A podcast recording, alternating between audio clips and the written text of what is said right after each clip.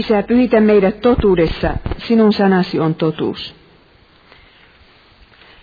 Sanoin teille viime viikolla, että joka haluaa, että hänellä on hyvä mieli, niin ei kannata ruveta opiskelemaan kymmentä käskyä. Niistä tulee vain paha mieli. Mutta nyt jatkan vähän sitä ja sanon, että on siinä yksi hyvä puoli.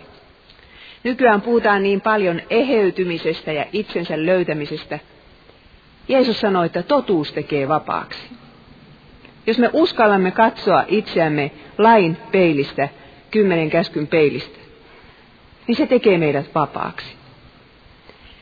Ja tämän päivän tarina alkaa oikeastaan jo paljon aikaisemmin kuin mitä tämä käsky annettiin. Se alkaa sieltä paratiisista. Siellä Adam ja Eeva elivät sitä onnellista elämäänsä ja he eivät tarvinneet mitään kuvaa. He saivat katsella Jumalaa kasvoista kasvoihin. Ja sen jälkeen, kun he sieltä paratiisista pois joutuivat, niin se on ollut se ihmiskunnan ainainen ongelma, missä minä näen Jumalan kasvot. Ja siinä ei kauan vanheta, kun ihminen ottaa taltan tai pensselin käteensä ja tekee sen Jumalan kuvan.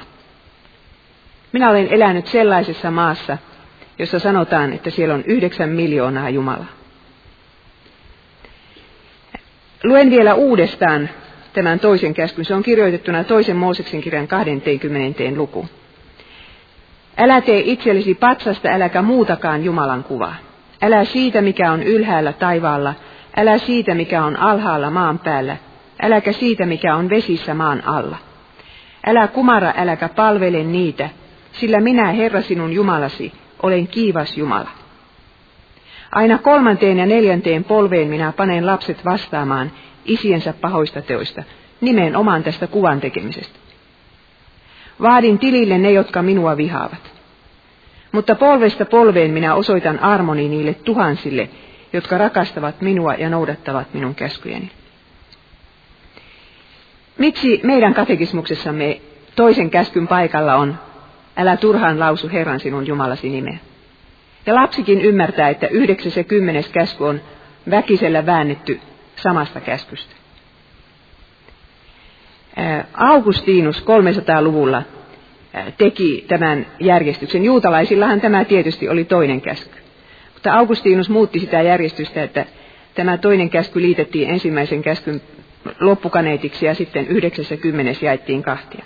Ja tietysti hänen perustelunsa oli se, että koska Jeesus on tullut ihmiseksi ja hänestä voidaan tehdä kuva, niin sen takia ei enää kuvakielto ole voimassa. Ja Luther seurasi tätä Augustinuksen jaottelua, mutta reformoidut kirkot eivät seuranneet. Ja tilanne on Japanissa se, että meidän luterilaisten katekismuksessa tätä käskyä ei ole, vaikka sitä siellä kipeästi tarvittaisiin. Ja reformoitujen kirkkojen katekismuksessa se on. Mitä toinen käsky sitten meiltä kieltää? Te saatatte ajatella, että tuo nyt on niin Aatamin aikuinen käsky, että se ei meitä koske ollenkaan. Mutta käsi sydämelle, ystävät, ettekö ole koskaan tunteneet kuvan valtaa? Kuva saa teidät valtaansa. Monessa tapauksessa paha kuva. Eikö koko meidän kulttuurimme ole kuviin sidottu? Niihin kuviin, jotka siellä olohuoneen nurkassa joka ikinen ilta tuntikausia vilisevät niihin kuviin, mitä internetistä voi kaivella esille. Niihin kuviin, mitä ostetaan ärkioskilta. Mitä tämä käsky siis itse asiassa kieltää? Se kieltää kolme asiaa. Ei saa tehdä kuvaa, ei saa kumartaa sitä, eikä saa palvella sitä. Jumalasta ei saa tehdä kuvaa, koska me emme yksinkertaisesti tiedä, miltä hän näyttää. Jos koetamme tehdä hänestä taulun tai patsaan, niin tuloksena on luodun kuva eikä luoja. Siitä tulee epäjumalan kuva. Se antaa meille väärän mielikuvan. Ja tämä pätee siitä lähtien, kun kultainen vasikka tehtiin siellä erämaassa. Ja sitten aina Anselon Sixtiiniläiskappelin katon luoja Jumalan kuva. Kuinkahan moni lie siitäkin kuvasta saanut itsellensä sellaisen käsityksen, että Jumala on vanha ukko, joka istuu pilven reunalla. Jumala on henki ja hengestä ei voi tehdä kuvaa. Sitä paitsi raamatun Jumala on sanan Jumala, eikä kuvan. Usko tulee kuulemisesta, ei näkemisestä. Ja perusteluna ää, tälle kuvakielolle annetaan sitten viidennessä Mooseksen kirjassa, sen neljännessä luvussa, tällainen perustelu. Sinä päivänä, jona Herra puhui teille Horebilla tulen keskellä, te ette nähneet minkäänlaista hahmoa. Pitäkää sen tähden tarkoin huoli siitä, ette te lankea tekemään minkäänlaista patsasta tai muuta Jumalan kuvaa. Koska Jumala, joka ilmoitti itsensä sanansa kautta, ei näyttänyt hahmoansa, niin kuva ei saa tehdä. Mutta tämä se on, tiedättekö rakkaat ystävät, se vaikea asia. Tähän liittyy se, että me, meidän on vaikea uskoa salattuun Jumalaan. Silloin kun ensimmäiset ihmiset ajettiin pois paratiisista, niin Jumalasta tuli samalla salattu. Me emme näe häntä, me emme läheskään aina ymmärrä hänen toimintatapojansa. Miksi hän kohtelee minua näin, jos hän kerran rakastaa minua? Tällaiseen Jumalaan uskominen on, on niin vaikeata, että siinä se kuva on tullut sitten monta kertaa tehdyksi. Seuraava kohta tässä minun puheessani on, että pitääkö epäjumalia pelätä.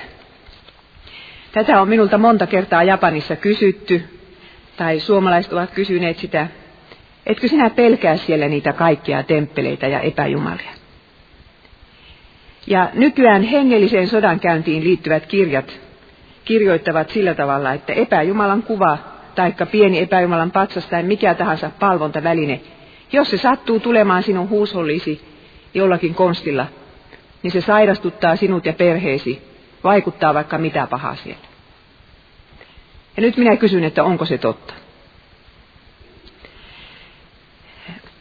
Kun itse menin Japaniin nuorena tyttönä, ja minun piti sitten ruveta siellä yksin asumaan ja elämään. Se ensimmäinen työkausi meni hautausmaan vieressä. En muista sanoinko minä sen viime kerralla. Niin silloin minä tein Jeesuksen kanssa sellaisen sopimuksen, että minä en sitten halua nähdä henkimaailmasta vilahdustakaan. Jos minä rupean täällä jotain henkiä pelkäämään, niin minä en uskalla täällä olla. Ja ihan paria poikkeusta lukuun ottamatta kyllä Jeesus on tämän sopimuksen minun kanssa pitänyt. Mutta sitten tapahtui niin, että minun rupesi tekemään mieli, että minä haluaisin yhden epäjumalan Suomeen näytettäväksi. Meinasin tuoda tännekin, mutta en sitten uskaltanut. Ja tota, Tietysti niitä myydään kaupassa tämmöisiä, tai temppeleissä myydään tämmöisiä pieniä kiviputtia, jotka, jotka voi ostaa, jos ottaa abortin. Ja sitten ne viedään sinne abortitemppeliin ja rukoillaan, että ei se lapsen henki kummittelisi eikä tekisi mitään pahaa. No, enhän minä tietenkään voi rahojani käyttää siihen, vaikka ei se maksanut kuin 20. Mutta kerran oli sitten roskiksessa semmoinen. Ja minä otin sen. Ja sitten minä toin sen Suomeen ja olin kotona käymässä isäni ja äidin luona ja jätin sen sinne arkkuun ja kysyin itseltäni, että nyt jos kolmannen aallon ihmiset ovat oikeassa, niin minä teen isälle ja äidille karhun palveluksen. Mutta sitten minä muistin, mitä Jeremia sanoi. Jeremia sanoo niin, että epäjumalat eivät voi tehdä hyvää eivätkä pahaa. Ja minä jätin sen Buddhan kuvan sinne mummolan kirstuun. Kristityn ei tarvitse pelätä epäjumalia. Se nyt vielä puuttuisi. Kun me luemme profeettoja, niin me huomaamme, että profeetat suorastaan naureskelevat niille epäjumalille. Molemmat Jesaja ja Jeremia kertovat tarinoita, että miten se tehdään, se epäjumala. Osa puusta poltetaan ja sillä tehdään ruokaa ja osasta tehdään epäjumala ja sen eteen heittäydytään ja palvotaan. Luther sanoi, että usko luo Jumalan yhtä hyvin kuin epäjumalankin. Jos minä uskoisin siihen kivi, kiviputtaan, niin sitten minun pitäisi heittää se pois. Taikka jos minä olisin vastakääntynyt japannainen kristitty, joka ehkä vähän pelkää, että saattaa ne nuo kuvat jotain aiheuttaa, niin silloin minun ei pitäisi pitää sitä kirstussani. Mutta koska minä en usko siihen ollenkaan, niin se ei voi tehdä minulle hyvää eikä pahaa. Ja näinhän kaikki lähetyssaarnaajat ovat aina toimineet. Ne ovat suoraan päätä menneet johonkin palvontapaikkaan ja näyttäneet, että ei nämä teidän Jumalanne voi minulle mitään tehdä. Mutta nyt kolmas aalto on kääntänyt tämän asian päälailleen, että kristittyjenkin pitää mukamasti pelätä epäjumalia. Mutta tietysti joka on uhraa epäjumalinen, se on silloin uskon merkki. Ja Paavali sanoo, että, epäjumalien, että epäjumalia ei ole kyllä olemassa, mutta mitä pakanat uhraavat, sen ne uhraavat riivaajille. Se on uskon merkki. Ja siinä tapauksessa tietysti se epäjumala, tai siis ne riivaajat voivat jotakin tehdäkin. Mutta ei semmoiselle ihmiselle, joka uskoo Jeesukseen ja on hänen verensä suojassa. Miten Israel sitten noudatti tätä tärkeää käskyä? Egyptistä lähdöstä oli kulunut vain runsas kuukausi, kun Jumalan kansa jo lankesi ensimmäisen kerran karkeaan epäjumalan palvelukseen. Mooses viipyi 40 päivää siellä vuorella. Hän oli hakemassa Jumalan sanaa sieltä. Ja mitä tapahtuu? Tulevan ylipappinsa Aaronin johdolla israelilaiset tekevät kultaisen vasikan. Ja tämä oli vasta alkusoittoa. Kun he pääsivät Kanaanin maahan, niin ei ollut sitä kananilaista Jumalaa, mitä he eivät olisi palvoneet. Ja sitä paitsi, kuten monta kertaa sanoin, kun puhuin niistä raamatun naisista, seksiin sekoitetuin menoin. Kaikkien viheriäisten puitten alla ja sinne he pystyttivät näitä aserapaaluja ja baalinpatsaita ja palvoivat näitä jumalia. Kun lukee vanhaa testamenttia, niin se on niin kuin kyllästyksiin asti se sama tarina toistuu. Kansa palvoo epäjumalia, Herra suuttuu, lähettää vihollisen niskaan. Sen ikeen alla kansa sitten katuu, Herra armahtaa päästää siitä ikeestä ja taas palvotaan epäjumalia ja taas sama juttu. Ja kuninkaista oli yksi ainoa, joka tai no ei me näin voi sanoa, mutta siis ensimmäinen kuningas Daavid ei palvonut epäjumalia yhtään. Mutta hänen poikansa Salomo aloitti sen meiningin. Hän perusti äh, niille naapurimaiden jumalille palvontapaikkoja, koska hänellä oli vaimoja, jotka tarvitsivat niitä. Ja sen jälkeen neljä surullista vuosisataa kuluu. Siellä on muutama uskonpuhdistuksen yritys, jolloin yritetään juurittaa pois epäjumalan palvelus. Manasse oli pahin näistä kaikista kuninkaista. Hän jopa toi epäjumalan Herran temppeliin. Hän pani poikansa kulkemaan Benhinnomin laaksossa tulen läpi. Sillä tavalla uhrattiin lapsia epäjumalille. Hän harjoitti ennustamista, merkkien tutkimista ja noituutta. Otti palvelukseensa henkien manajia ja enteinen selittäjiä, sanotaan toisessa aikakirjassa. Ja profeetat saarnasivat aina sitä samaa sanomaa niin, että kun Jeremiakin lukee, niin kyllä sitä monta kertaa siellä sanotaan. Rangaistus tulee. Jos ette lopeta epäjumalan palvelusta, rangaistus tulee.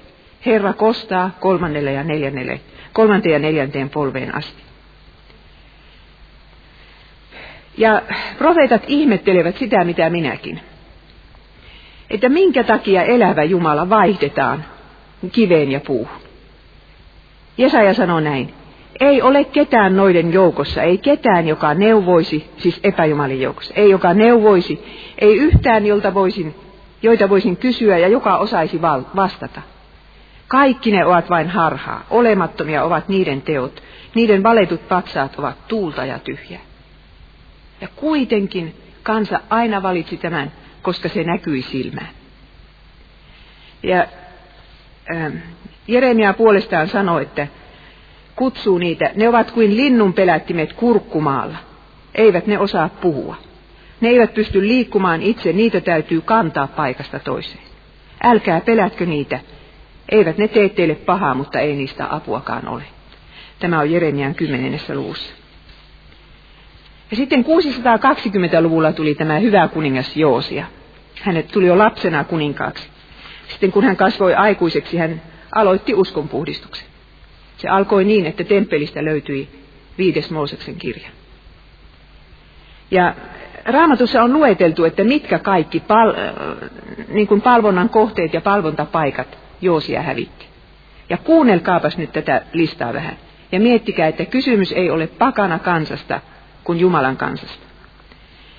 Joosia poisti temppelistä esineet, jotka oli tehty Baalin ja Astarten ja taivaan tähtien palvomista varten temppelistä. Hävitti temppelin alueelta haureutta harjoittavien pyhäkköpoikien huoneen. Siellä oli homopalveluja temppelin alueella. Hävitti epäjumalan alttarit temppelin katolta ja esipihoilta. Hävitti auringon kunniaksi pystytetyt hevoset temppelin ovelta. Poltti tulessa auringon vaunut. Nämä olivat temppelialueelta. Sitten Israel, Jerusalemin ympäristöstä ja maaseudulta. Hävitti uhrikukkulat, karkotti maasta epäjumalien papit, hajoitti uhripaikat, murskasi kivipatsaat ja aseratarhat. Ja sitten vielä sieltä Ben Hinnomin laaksosta hävitti sen polttopaikan, jossa oli lapsia poltettu. Sitten hävitti ne Salomon pystyttämät turmiovuoret. Nekin seisoivat siellä 300 vuotta ainakin. No, uskonpuhdistus oli silloin, mutta 25 vuotta myöhemmin Hesekiel kertoo, että temppelissä oli taas epäjumala. Ja sen jälkeen ei temppelin hävitykseen ollut enää kuin kymmenen vuotta. Loppujen lopuksi ne epäjumalan kuvat sieltä hävitti babylonialaisten armeija, joka hävitti sen temppelin saman tien. Täytyy sanoa, että Israelin historia on ollut epäjumalan palveluksen historia. Ja sitten kun palattiin sieltä pakkosiirrosta, pakkosiirtolaisuudesta, niin siellä oli sitten otettu oppia eikä enää sen jälkeen tehty Jumalan kuvia. Sehän oli sitten niin tarkkaa, että kun roomalaiset yrittivät jotakin kotkan kuvia sinne tuoda, niin juutalaiset nousivat kapinaan. Ja kuitenkin Jeesus puhdistaa temppelin ja siteraa Jeremiaa, joka Jeremia oli elänyt pahimman epäjumalan palveluksen aikana, sanoi, että te olette tehneet tästä temppelistä ryövärien luola. Ja minkä takia? Sen takia, että siellä oli nyt epäjumalana mammona ja oma vanhurskaus. Ei se historia siitä ollenkaan parantunut. Mutta nyt minä kysyn teiltä, että mikä on se epäjumalan palveluksen viehätys? Miksi niin miljoonat ja miljoonat ihmiset sitä harjoittavat? Esimerkiksi fiksut ja yliopistossa opiskelleet japanilaiset. Minä olen löytänyt siihen kolme syytä. Luther sanoo näin, maailma huomaa niiden, jotka luottavat Jumalaan mammonan asemasta, kärsivän huolta ja hätää. Siis oikeat uskovaiset, kun ne ei välttämättä olekaan onnellisia. He saattavat kärsiä huolta ja hätää. Ja siinä epäuskoiset katsoo vierestä ja ajattelevat, että no eihän tuo nyt näytä kannattavan. Ei se tuo Jumala teemme ihmisten uskovaisiansa onnelliseksi. Luther jatkaa, perkele nousee vastustamaan heitä kynsin ja hampain, oikeita uskovaisia. Niin, että he menettävät rahansa, suosion ja kunnian ja pysyvät vain vaivoin hengissä. Sen sijaan mammonan palvojat omistavat valtaa, suosiota, kunniaa ja omaisuutta ja ovat maailmassa kaikin tavoin turvassa. No, ihmekö sitten, että epäjumalia palvotaan? Koska Jumala on salattu. Hänen toimintatapansa on salattu ja hän kohtelee uskovaisiaan salatulla tavalla. Ja saatana sen sijaan, niin kuin viime kerralla opiskelimme, lupaa tarpeiden tyydytystä. Kun uskot tähän ja tähän Jumalaan, niin hyvinhän sinulle käy. Ja meidän aikanamme se tarkoittaa sitä, että kun naapurisi todistaa, että menin sille eh, vaihtoehto parantajalle tai sen kurun luokse tai selvänäkijän luokse tai, tai eh, vaikka joukaan tai mihin tahansa, minä parannuin sairauksistani. Ja jos sinuun koskee ja kolottaa, niin eikö tule mieleen, että minä menen sinne myös? Tässä se on se epäjumalan palveluksen viehätys. Kyllä siellä jotain tapahtuukin. Kyllä minun postiluukusta kolahti silloin tällöin joku muun uskonnon lehti, missä oli, mikä oli tämmöisiä todistuspuheenvuoroja täynnä, Japanissa siis. Että kun käännyin tähän uskontoon, niin sairauteni paranivat, minä rikastuin, lapset menestyvät ja niin edespäin. Mutta toinen syy on pelko. Jos on kerennyt jo aloittaa jonkun epäjumalan palveluksen muodon, niin sitä on hirveän vaikea lopettaa, koska pelkää, että ne henget kostavat. Ja saattaahan se olla, että ne kostavatkin, mutta eivät niille, jotka ovat siirtyneet Jeesuksen veren suojiin. Ja kastekin on mahdottoman suuri ase kaikkia henkimaailman asioita vastaan. Ja kolmas syy on sitten se moraalinen vapaus, mitä monet, eh, monet muut uskonnot lupaavat. No Baalin kultti esimerkiksi. Paalin temppeleissä oli sekä naisia että miehiä porttoina.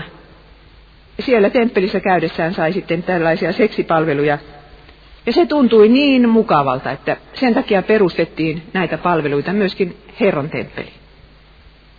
Ja tiedättekö, tämmöisen menon kun aloittaa, niin siihen tulee äkkiä sidotuksi, ei pääsekään vapaaksi. Ja ihmiset kun puhuvat minun Jumalasta, niin minun Jumalani on sellainen ja tällainen, Suomessakin. Niin säännöllisesti se heidän Jumalansa on tämmöinen aika vapaamielinen Jumala, joka ei ole niin nokonnuuka näiden käskyjen suhteen, etenkään tietysti seksuaalielämän suhteen.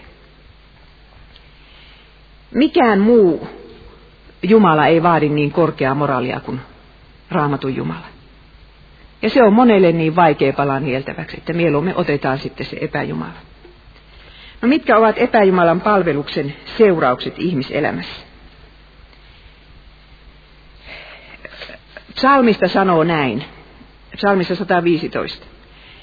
Niiden, eli epäjumalien kaltaisiksi tulevat niiden tekijät ja kaikki, jotka niihin turvaavat.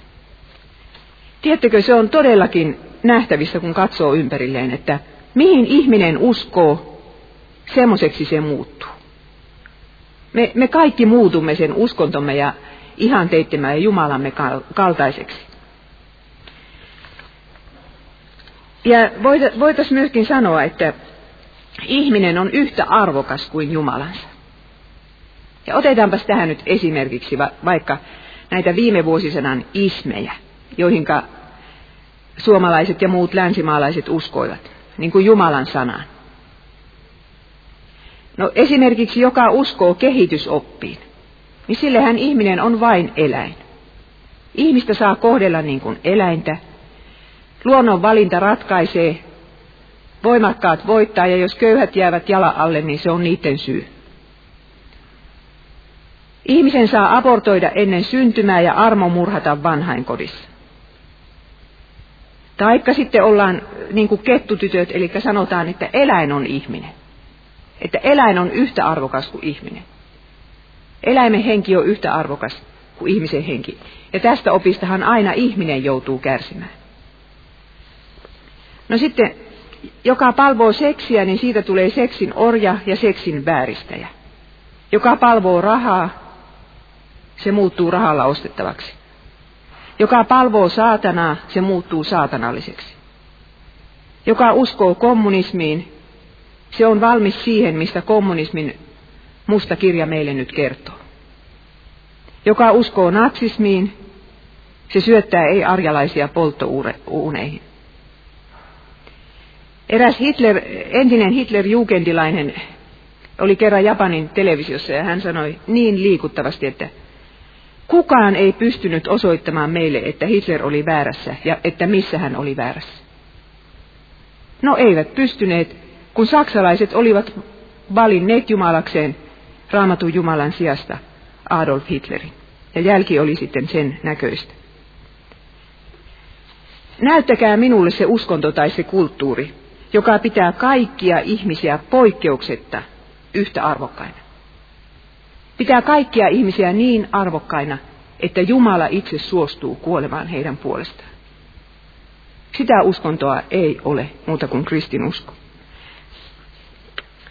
No sitten sellainen juttu tässä on, että yksi epäjumalan palveluksen seuraus, että seksuaalisuus ja uskonnollisuus menevät sekaisin.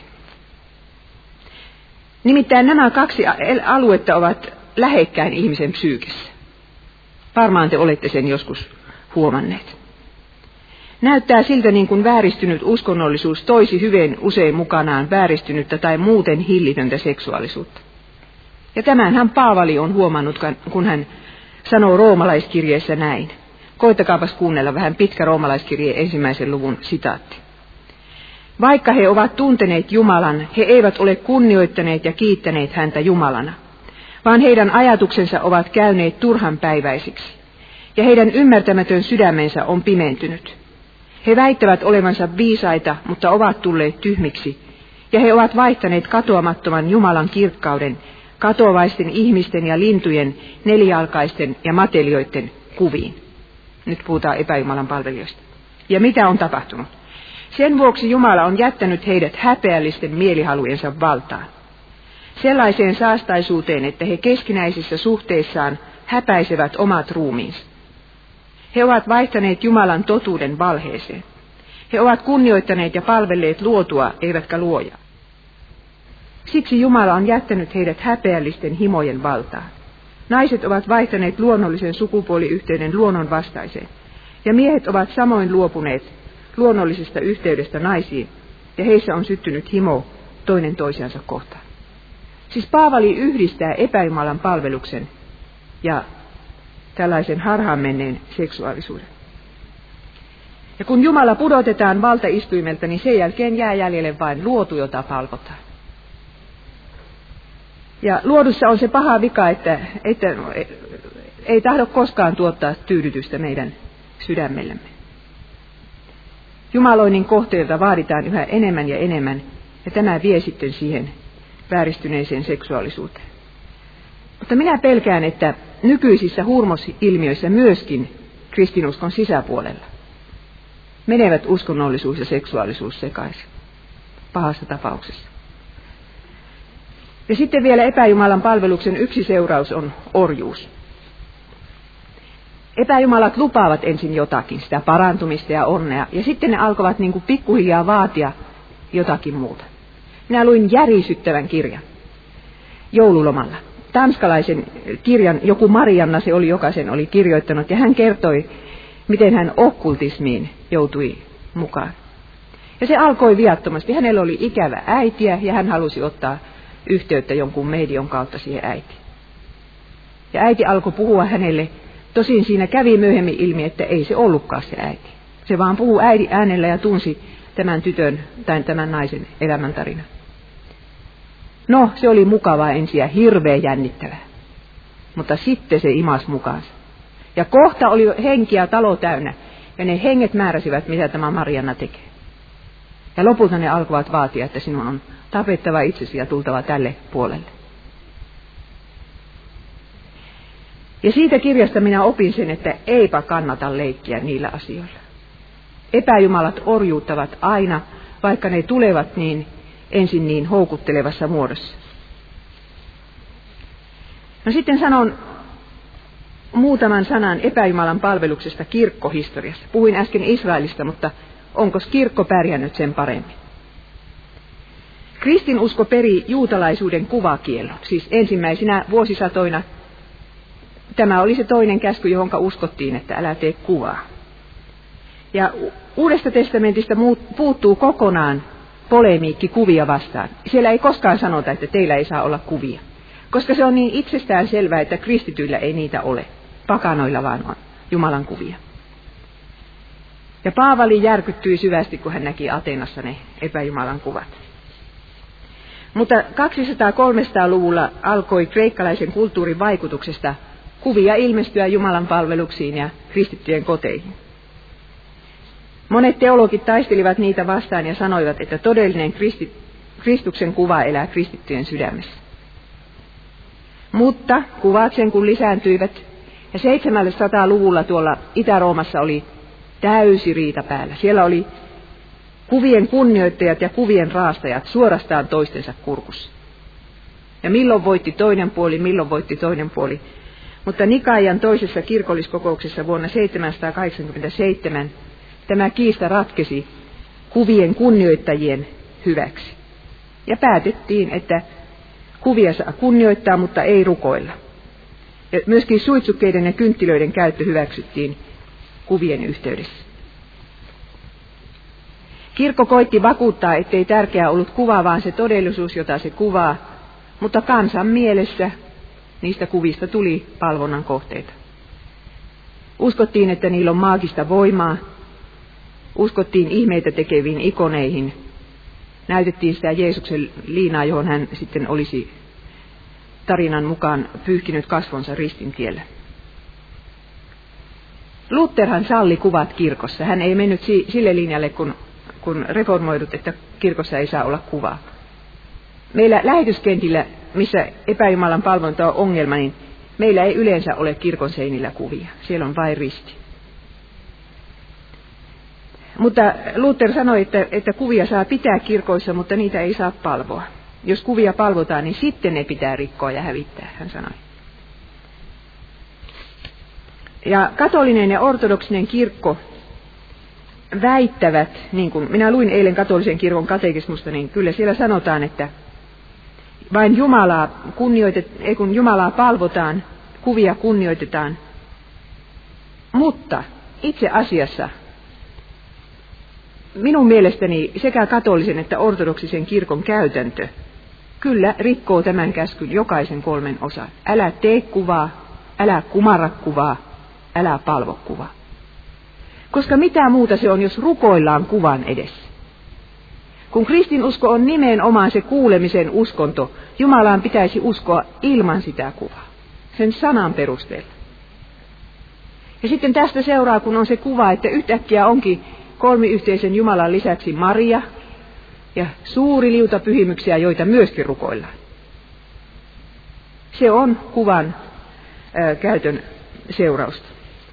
Suomen kirkko on pikkuhiljaa siirtymässä sinne Rooman suuntaan, että ei sitä tiedä minä päivänä vielä meidänkin kirkoissamme kuvia kumaretaan. Sitten puhun vielä teille epäjumalan palveluksesta meidän kulttuurissamme. Mitenkä se meillä ilmenee? Puhun maammonan palvonnasta sitten, kun on älä varasta käsky, että en puhu siitä nyt. Mutta sanon vain sen, että pakanuus on täyttä vauhtia palaamassa länsimaihin. Okkultismi, josta jo puhuin.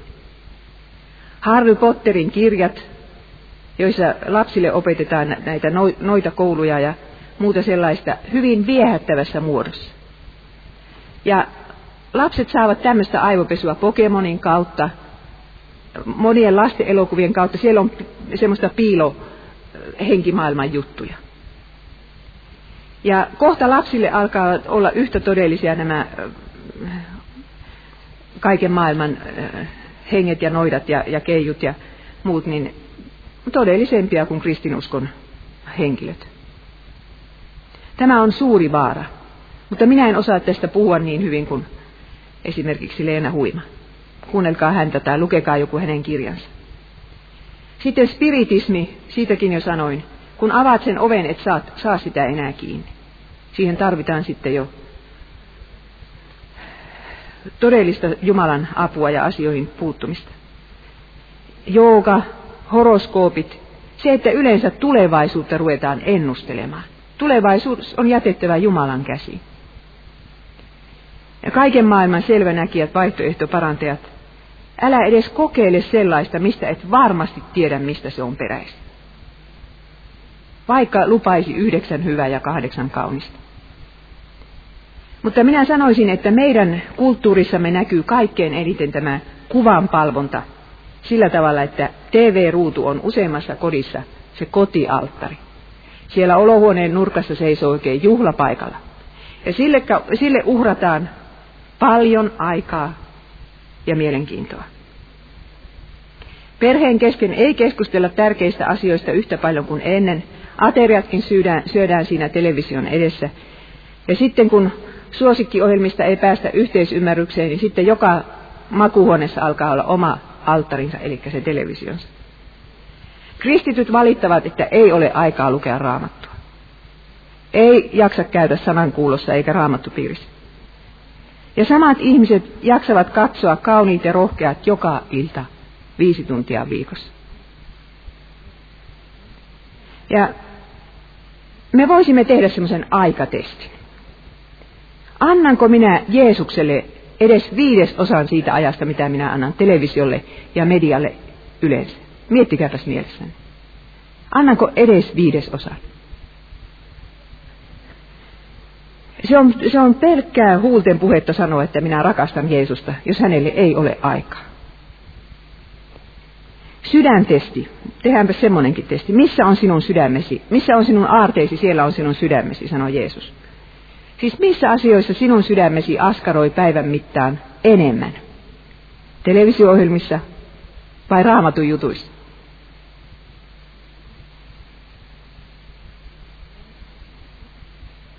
Ja sitten riippuvuustesti. Voitko elää ilman TVtä? Voitko elää edes paaston ajan 40 päivää taikka edes piinaviikon yhden viikon. Tämä on se riippuvuustesti. Ja jos annat armon välineelle sen ajan, minkä olet tähän asti antanut televisiolle, niin lupaan, että elämäsi muuttuu.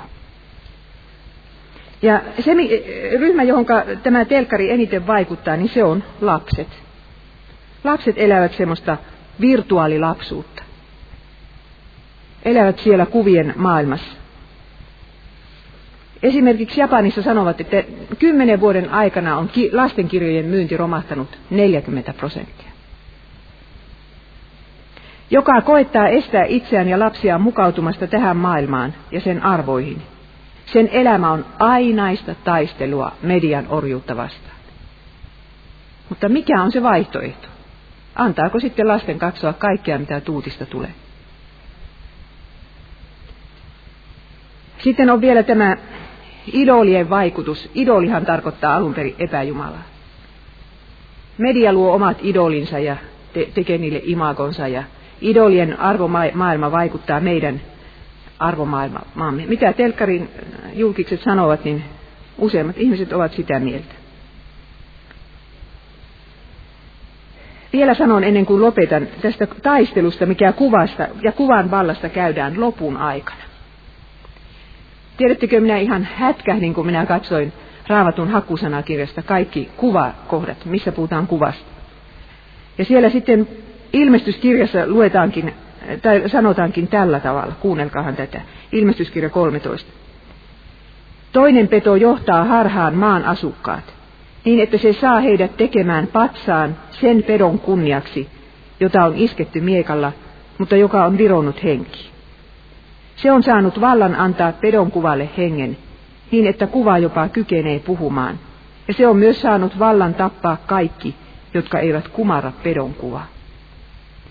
Tulee hirveä taistelu kuvasta. Niitä on kaksi petoa ja toinen niistä tekee sitten toisesta kuvan. Ja sitä on kaikkien kumarrettava. Jos ei kumarra, niin sitten tapetaan. Mutta sitten kun lukee eteenpäin ilmestyskirjaa, niin huomaa, että ei niillä kuvan kumartajilla ole mitään hyvää odotettavissa. Sanotaan, että he tulevat täyteen pahoja paiseita. Ja sitten heillä ei ole päivän lepoa, ei ole päivän eikä yön lepoa. Ja sitten sanotaan, että väärä profeetta ja peto heitetään elävinä tuliseen järveen, rikin katkuisten lieskojen keskelle. Ne, jotka palvovat pedon kuvaa, joutuvat helvettiin heidän kanssaan aivan kamalaa tekstiä. Mutta tästä me huomaamme, että tässä on vakavasta asiasta kysymys. Että minne suuntaamme kumarramme ja minne suuntaamme kieltäydymme kumartamasta. Minun mielestä meidän pitäisi jo tässä vaiheessa niin kuin hyväksyä se itse ja opettaa lapsillemme, että kristitty on erilainen. Kristitty ei tee kaikkea sitä, mitä maailma ympärillä tekee. Ja iankaikkisuus on niin tärkeä, se taivasosuus, että sen takia kannattaa vähän kärsiäkin. Näin pitäisi lapsille opettaa. Kun siellä sitten luvataan, että ilmestyskirjassa, että kristallimeren rannalla seisovat pedosta voiton saaneet, ne jotka eivät olleet kumartaneet kuvaa. Se palkka tulee sitten. Sitten äh, olisin halunnut puhua teille vielä oikeasta Jumalan kuvasta, mutta aika kyllä rupeaa loppumaan, mutta jos minä vielä siitä jotakin sanon. Missä me näkisimme oikean Jumalan kuvan? Nämä tällaiset tekopelikuvat ovat vääriä kuvia, mutta missä olisi se oikea? No me tiedämme kaikki, että ihminen on Jumalan kuva. Sen takia, että kun Jumala loi ihmisen, niin hän sanoi, että tehkäämme hänet kuvaksemme kaltaiseksemme. Jokainen meistä on Jumalan kuva jossakin määrin. Ja kun te katsotte rakastettunne kasvoja tai lapsenne kasvoja parhaimmillaan, niin silloin tulee mieleen, että ei tämä kyllä sattumalta ole syntynyt. Näin ihanaa ei voi olla olemassa, jos ei Jumala ole sitä luonut. Ihmisen arvo, arvo perustellaan myöskin syntiin lankeemuksen jälkeen. Ei vain ennen, vaan jälkeen, tällä tavalla. Joka ihmisen veren vuodattaa, hänen verensä on ihminen vuodattava sillä omaksi kuvakseen Jumala loi ihmisen. Sanotaan, että ihmistä ei saa sen takia tappaa, että hän on Jumalan kuva. Näin sanotaan vielä syntiin lankeemuksen jälkeen. Ja se tarkoittaa sitä, että meissä on yhä se Jumalan kuva. Meissä on kyllä Aadamin kuva, tai sen syntiin lankeen, langenneen ihmisen kuva, mutta myöskin Jumalan kuva. Ja sitten kristityissä on Jeesuksen kuva. Raamattu sanoo näin. 2.3. Me kaikki, jotka kasvot peittämättöminä katselemme Herran kirkkautta kuin kuvastimesta. Muutumme saman kirkkauden, vanhassa käännöksessä sanottiin saman kuvan kaltaisiksi, kirkkaudesta kirkkauteen. Tänään saa aikaan Herra, joka on henki. Jos me katselemme Jeesusta, niin me muutumme sen saman kuvan kaltaisiksi, Jeesuksen kaltaisiksi. Antiikin peili ei ollut yhtä kirkas kuin nykyajan peili, mutta kyllä se valoa hyvin heijasti sekin. Ja Jumalan sana on nyt se valo, josta me voimme katsella Jeesuksen kasvoja, ja sieltä heijastuu se valo sitten meidän kasvoihimme, jotka alkavat loistaa niin kuin Mooseksen kasvot. Me olemme ei-kristittyjen raamattu. Mutta tähän juuri tarvitaan sitten sitä, sitä sanan peiliä, tai mistä me Jeesusta voimme katsella. Ja sitten on, on se kuva maan päällä, joka, joka osoittaa selvästi, minkälainen Jumala on. Nimittäin hänen poikansa Jeesus. Erehtymättömän tarkka kuva Jumalasta. Tällainen keskustelu käytiin viimeisenä iltana Jeesuksen ja opetuslapsi Filippuksen välillä, Johannes 14. Filippus sanoi hänelle, Herra, anna meidän nähdä isä, muuta emme pyydä. Filippus halusi nähdä Jumalan. Ja mitä Jeesus vastasi? Etkö sinä, Filippus, tunne minua, vaikka olen jo näin kauan ollut teidän seurassanne? Joka on nähnyt minut, on nähnyt isän. Kuinka voit sanoa, anna meidän nähdä isä? Rakkaat ystävät, jos te todella haluatte nähdä, millainen Jumala on, jos haluatte nähdä Jumalan kasvot, niin katsokaa Jeesusta. Lukekaa, mitä evankeliumit hänestä kertovat. Ja Jeesus astuu sieltä niin ilmi elävänä ulos. Minäkin voin todistaa, että minä olen nähnyt Jeesuksen kasvot siellä evankeliumissa monen monta kertaa. Ja kuitenkin hän on samalla salattu Jumala. Voiko Jumala olla sen enemmän salattu, kuin että hänelle isketään piikkikruunu päähän? Ja syljetään kasvoille ja lyödään nyrkille. Kyllä siinä on vaikea uskoa, että tässä on nyt Jumalasta kysymys. Täydellinen Jumalan kuva meillä edessämme. Jeesus on samalla salattu Jumala. Vielä toistaiseksi. Ja silloin kun hän oli kaikkein eniten salattu, niin silloin häntä kutsutaan vaskikäärmeeksi tai pronssikäärmeeksi. Jeesus itse sanoi, että niin kuin Mooses korotti käärmeen erämaassa, niin samalla tavalla pitää ihmisen poika ylentää. Että jokaisella, joka hänen uskoo, olisi iankaikkinen elämä. Johanneksen kolmas luku. Käärmehän on raamatussa aina saatanan kuva, saatanan symboli. Tämän yhden ainoan kerran se on Jumalan symboli. Ja minkä takia oli niin? Sen takia, että käärme, se vanha käärme iski Jeesusta kantapäähän niin kuin oli Eevalle ennustettu. Ja Jeesus tuli niin täyteen sitä käärmeen myrkkyä. Tosin Jeesus ei tietenkään muuttunut pahaksi, vaan hänelle luettiin meidän pahuutemme.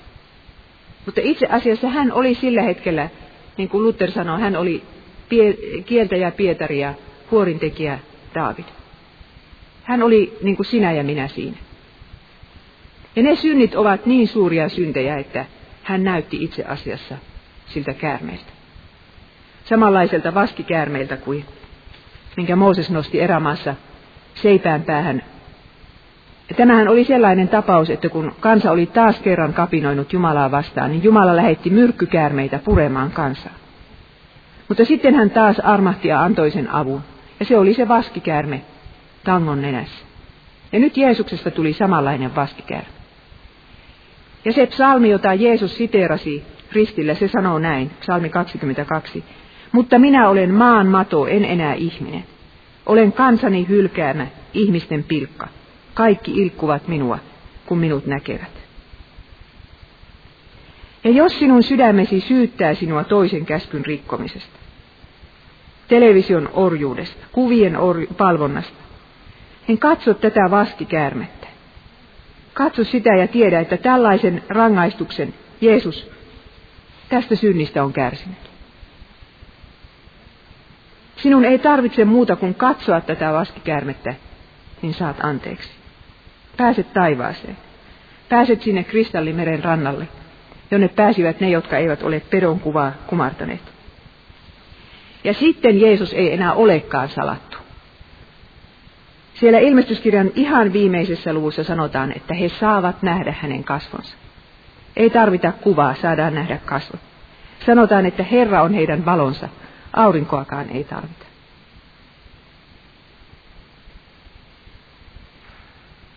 Tähän Jeesukseen luottaen minäkin haluaisin uskon elämääni elää kaikista synneistä huolimatta. Hiljennymme rukoukseen. Anna Jeesus meille anteeksi se, miten me olemme rikkoneet toista käskyä vastaan. Kiitos siitä, että sinä olet rangaistuksen myöskin tästä käskystä, tämän käskyn rikkomisesta kärsinyt. Anna meille rohkeutta, että me emme kumartaisi kuvia. Emme sitten sitäkään pedon kuvaa, jos meidän elinaikanamme se vielä tämän maan päälle pystytetään. Auta meidän lapsiamme, että heistä ei tulisi kuvan orjia. Jeesuksen nimessä. Amen.